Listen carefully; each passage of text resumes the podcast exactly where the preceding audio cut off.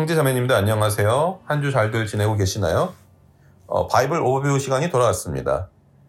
어, 지난 두 번의 시간 동안 창조와 타락에 대해서 이야기를 나눴었죠. 어, 오늘 세 번째 시간인데요. 제목은 언약, The Pledge입니다. 이스라엘 조상 아브라함과 하나님 사이의 그 언약에 대한 이야기죠. 사전적 의미의 pledge는 어, 일반적인 약속, promise라는 단어보다는 좀 더 serious한 의미를 가지고 있다고 하는데요. 어, 커비넌트라는 단어와 어, 같이 쓰이기도 합니다. 성경에서 중요하지 않은 부분은 하나도 없겠죠. 어, 그렇지만 오늘 이 언약 부분은 그 전체에서도 특별한 의미를 가지고 있다고 할 수 있는데요. 우리가 이야기하는 하나님의 성품 중에 신실하심, faithfulness가 있습니다. 이 faithfulness가 바로 아브라함과 하나님 사이의 이 언약에 대해서 faithful 하신 하나님, 그 내용이 구약과 신약에 계속해서 나오고 있기 때문이 아닐까 합니다. 어, 묵상한 걸 정리하다 보니까 내용이 좀 길어지는 것 같아서요. 어, 이 언약 부분에 대해서는 하나보다는 한 두세 편으로 정리할까 싶습니다. 그래서 오늘은 첫 번째 시간으로 그 아브라함의 믿음에 대해서 함께 생각을 나누고 싶습니다. 어, 창세기 12장 초반을 보면 이렇게 쓰여져 있습니다. 여호와께서 아브라함에게 이르시되 너는 너의 본토 친척 아비 집을 떠나 내가 내게 지시할 땅으로 가라. 내가 너로 큰 민족을 이루고 내게 복을 주어 내 이름을 창대케 하리니 너는 복의 근원이 될지라. 너를 축복하는 자에게는 내가 복을 내리고 너를 저주하는 자에게는 내가 저주하리니 땅의 모든 족속이 너를 인하여 복을 얻을 것이니라 하신지라. 이 아브라함이 여호와의 말씀을 쫓아갔고 롯도 그와 함께 갔으며 아브라함이 하란을 떠날 때에 그 나이 75세였더라. 아브라함이 그 안에 사례와 조카 롯과 하란에서 얻은 모든 소유와 얻은 사람들을 이끌고 가나안 땅으로 가려고 떠나서 마침내 가나안 땅에 들어갔더라. 12장 1절에서 6절 말씀. 어, 이것을 보면 부르심을 받을 때의 아브라함은 결혼은 한 상태였고 사례가 아내였죠. 아직 자녀는 없었던 것을 알 수 있습니다.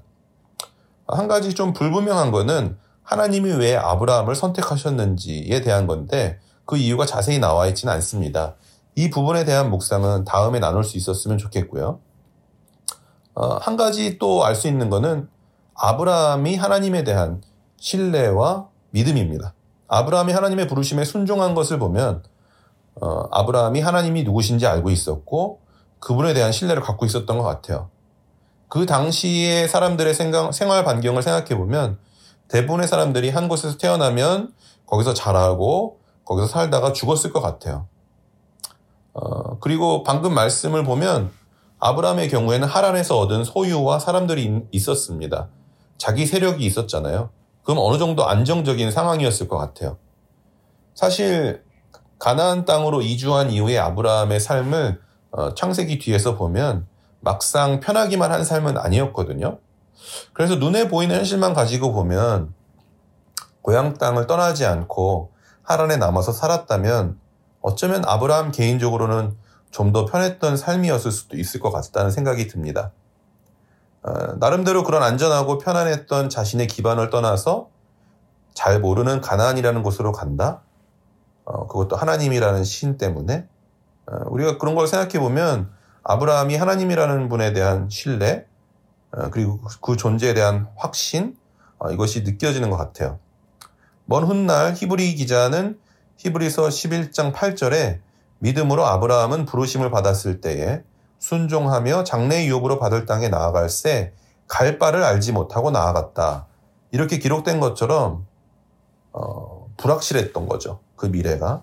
그럼에도 불구하고 그 부르심에 순종할 수 있었던 것, 그것을 믿음이라고 히브리서 기자는 이야기합니다. 사실 현대 시대에서 불확실성은 소위 리스크라고 부릅니다. 그 리스크를 줄이려고 저희는 여러 가지 계획을 플랜 A, B, C를 짭니다. 그리고 그것이 지혜인 것이 현재 사회죠. 이런 세상을 살아가는 저희들한테 오히려 그것에 역행해서 안전해서 불확실한 것으로 가는 그 아브라함의 믿음 어, 주는 도전이 있는 것 같습니다.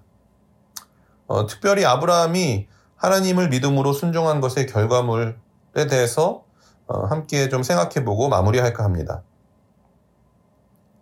방금 본 12장 3절 마지막을 영어 버전으로 보면 In you all the families of the earth shall be blessed 라고 쓰여져 있어요.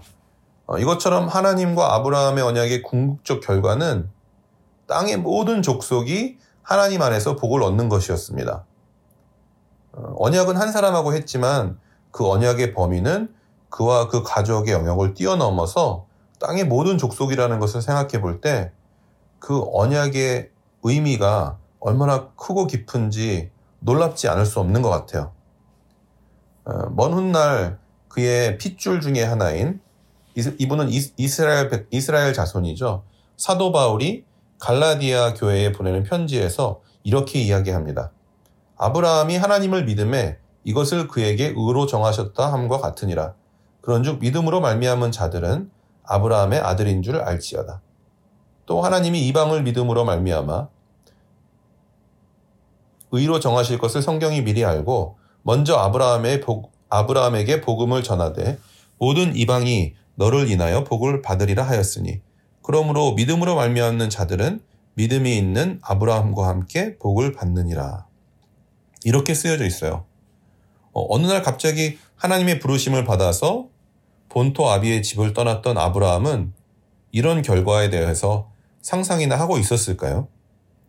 어, 자신의 믿음과 그 순종의 결과가 한국이라는 작은 나라에서 태어나 미국 뉴욕으로 이주해서 살아가고 있는 저와 여러분에게도 하나님의 자녀로 부르심을 받는 이런 복을 받을 수 있었다는 걸 말이죠. 물론 저희들도 그처럼 실수하고 넘어지는 삶을 삽니다. 그렇지만 하나님의 신실하심을 믿고 그분의 선하심을 믿으며 하루하루 살아가죠. 그런 저희들은 아브라함을 믿음의 조상으로 부르고 있습니다. 어, 사랑하는 우리 형제 자매님들, 여전히 오늘은 불확실한 것들 투성입니다. 그렇지만 아브라함에게 신실하셨던 그 하나님, 그분을 신뢰하고 그분의 선하심을 의지해 봅시다. 어, 눈에 보이는 당장의 유익보다는 정직하고 성실하고 정결하고 거룩하게 오늘 하루를 살아낼 수 있기를 함께 응원했으면 좋겠습니다. 그래서 우리가 지금 보이지 않고 알지 못하지만 우리의 작은 순종을 통해서 우리의 믿음을 통해서 결국에는 하나님의 역사를 써가시는 역사의 주관자 되시는 하나님이심을 믿습니다.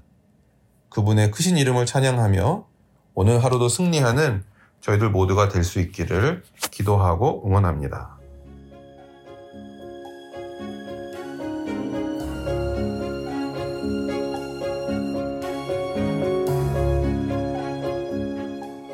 복음으로 하나 되는 교회 GCC 팟캐스트